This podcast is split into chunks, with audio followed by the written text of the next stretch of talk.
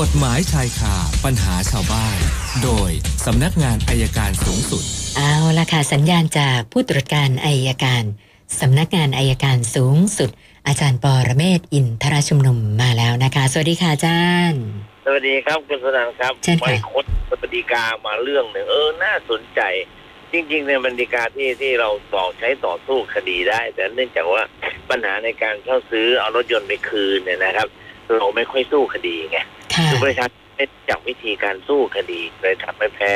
ต้องจ่ายค่าเช่าซื้อที่ค้างชำระค่าขายที่ขาดราคาค่าติดตามทวงถามปรากฏว่าผมไปนั่งอ่านฎีกาปีสองพันห้าร้อยห้าสิบเก้านะครับศาลฎีกาก็ตัดสินอย่างนี้ครับ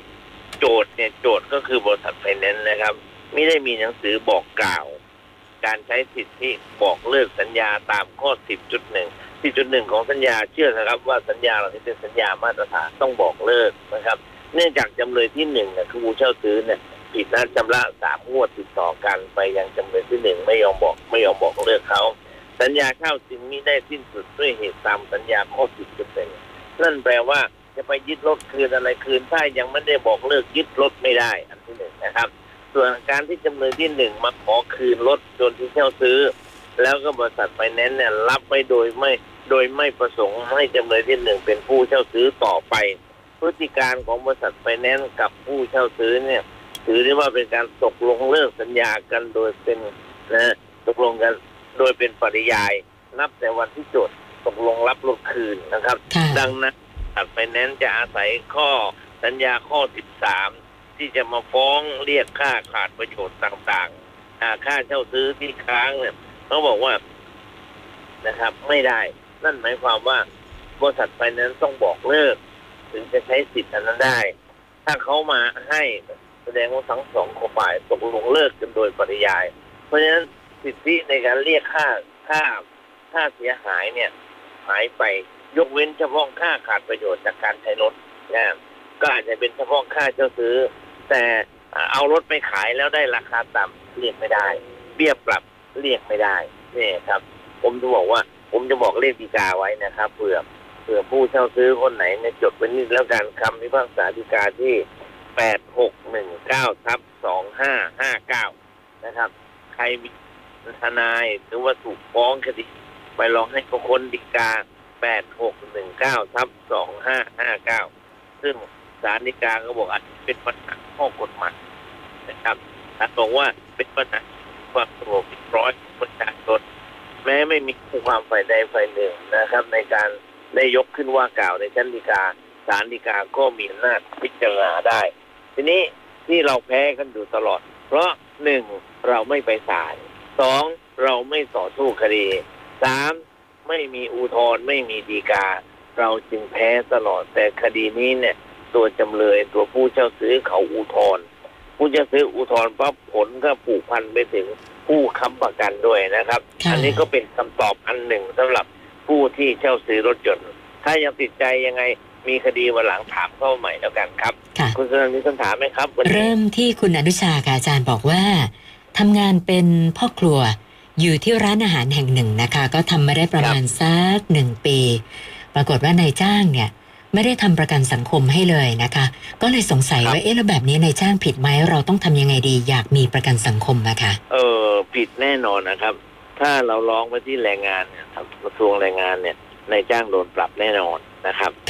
ต้องต้องทำอย่างนั้นครับคือต้องอยากจะบอกว่านายจ้างอย่าเอาเปรียบลูกจ้างเลยช่วยเขาเถอะและเดี๋ยวนี้ถ้าใครทำประกันสังคมผมจำไม่ได้เท่าไหร่นะร้อยแปดสิบเดือนเกษียณแล้วเนี่ยพ้นจากงานแล้วมีบำนาญด้วยนะครับค่ะ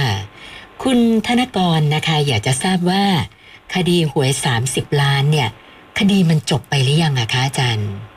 ยังครับมันยังอยู่ระหว่างฎีกาเมื่ออุทธรณ์ฎีกาอุทธรณ์อุทธรณ์ถ้าจำไม่ผิดนะก็คงใกล้นะครับเพราะตอนนี้ศาลก็ออกนั่งพิจารณายากเพราะไอ้โควิดนี่แหละครับค่ะ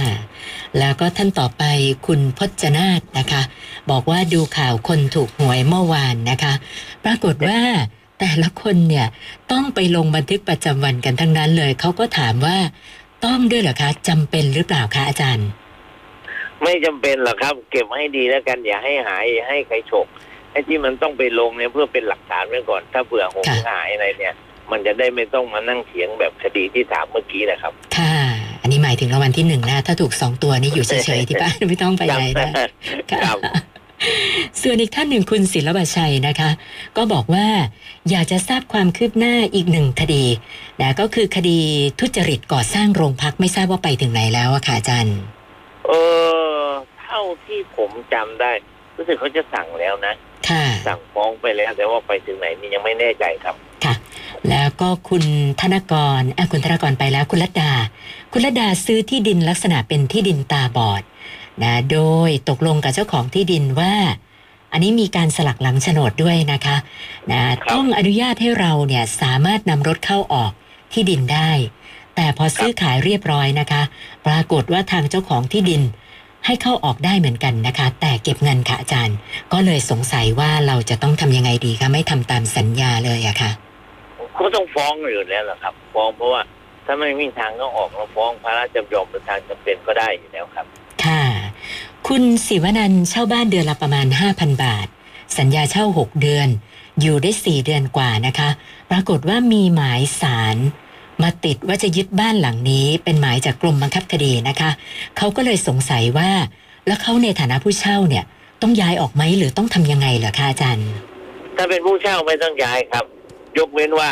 เจ้าคนที่รับซื้อใหม่เนี่ยเขาจะขอให้ออกแต่ถ้าขอให้ออกเนี่ยเขาก็ต้องแจ้งล่วงหน้าหนึ่งละอาจจะต้องมีการชดเชยถ้าเราทำสัญญากันไว้อย่างดีนะครับค่ะแล้วก็ท่านต่อไปคุณเกษมนะคะบอกว่ามีบ้านอยู่ต่างจังหวัดนะคะแล้วก็ปล่อยทิ้งซะนานนะปรากฏว่ามีต้นไม้ใหญ่ตอนนี้กิ่งก้านมันยื่นไปบนหลังคานะคะกำลังจะจ้างคนมาตัดแต่ก็ไม่ค่อยสบายใจเพราะว่ามันสูงนะก็เลยสอบถามมาก่อนว่ากรณีที่จ้างคนมาตัดแล้วสมมุติถ้ามันเกิดอุบัติเหตุขึ้นมาเนี่ยเราในฐานะผู้ว่าจ้างเราต้องรับผิดชอบอะไรหรือเปล่าคะเราไม่ต้องรับผิดชอบครับเพราะเป็นการจ้างทำของนะครับเราไม่จ้างแรงงานปกติครับอ๋อค่ะนะสัปดาห์ที่แล้วค้างไว้แปดสิบสี่วันนี้มาอีกเจ็ดก็เป็นเก้าสิบเอ็ดคำถามแล้วค่ะอาจารย์มาเจ็ดแล้วจริงๆว่าตอนกลางวันเนี่ยผมไปรายการของโหนกระแสเรื่องที่ปั๊มน้ำมันบอกว่าเนรคุณนะคุณสุนันท์ดูค่ะดูค่ะดูค่ะโอ้โหน่าสนใจมากเรื่องนี้เอาไว้เดี๋ยวพรุ่งนี้จะเล่าให้ฟังได้ค่ะนะครับยิ่งกว่านิยายอีกเรื่องนี้โอเคครับเดี๋ยวพรุ่งนี้คุยกันใหม่ครับสวัสดีครับวันนี้ขอบคุณมากค่ะสวัสดีค่ะอาจารย์ปรเมศวร์อินทรชุมนุมค่ะกฎหมายชายคาปัญหาชาวบ้านโดย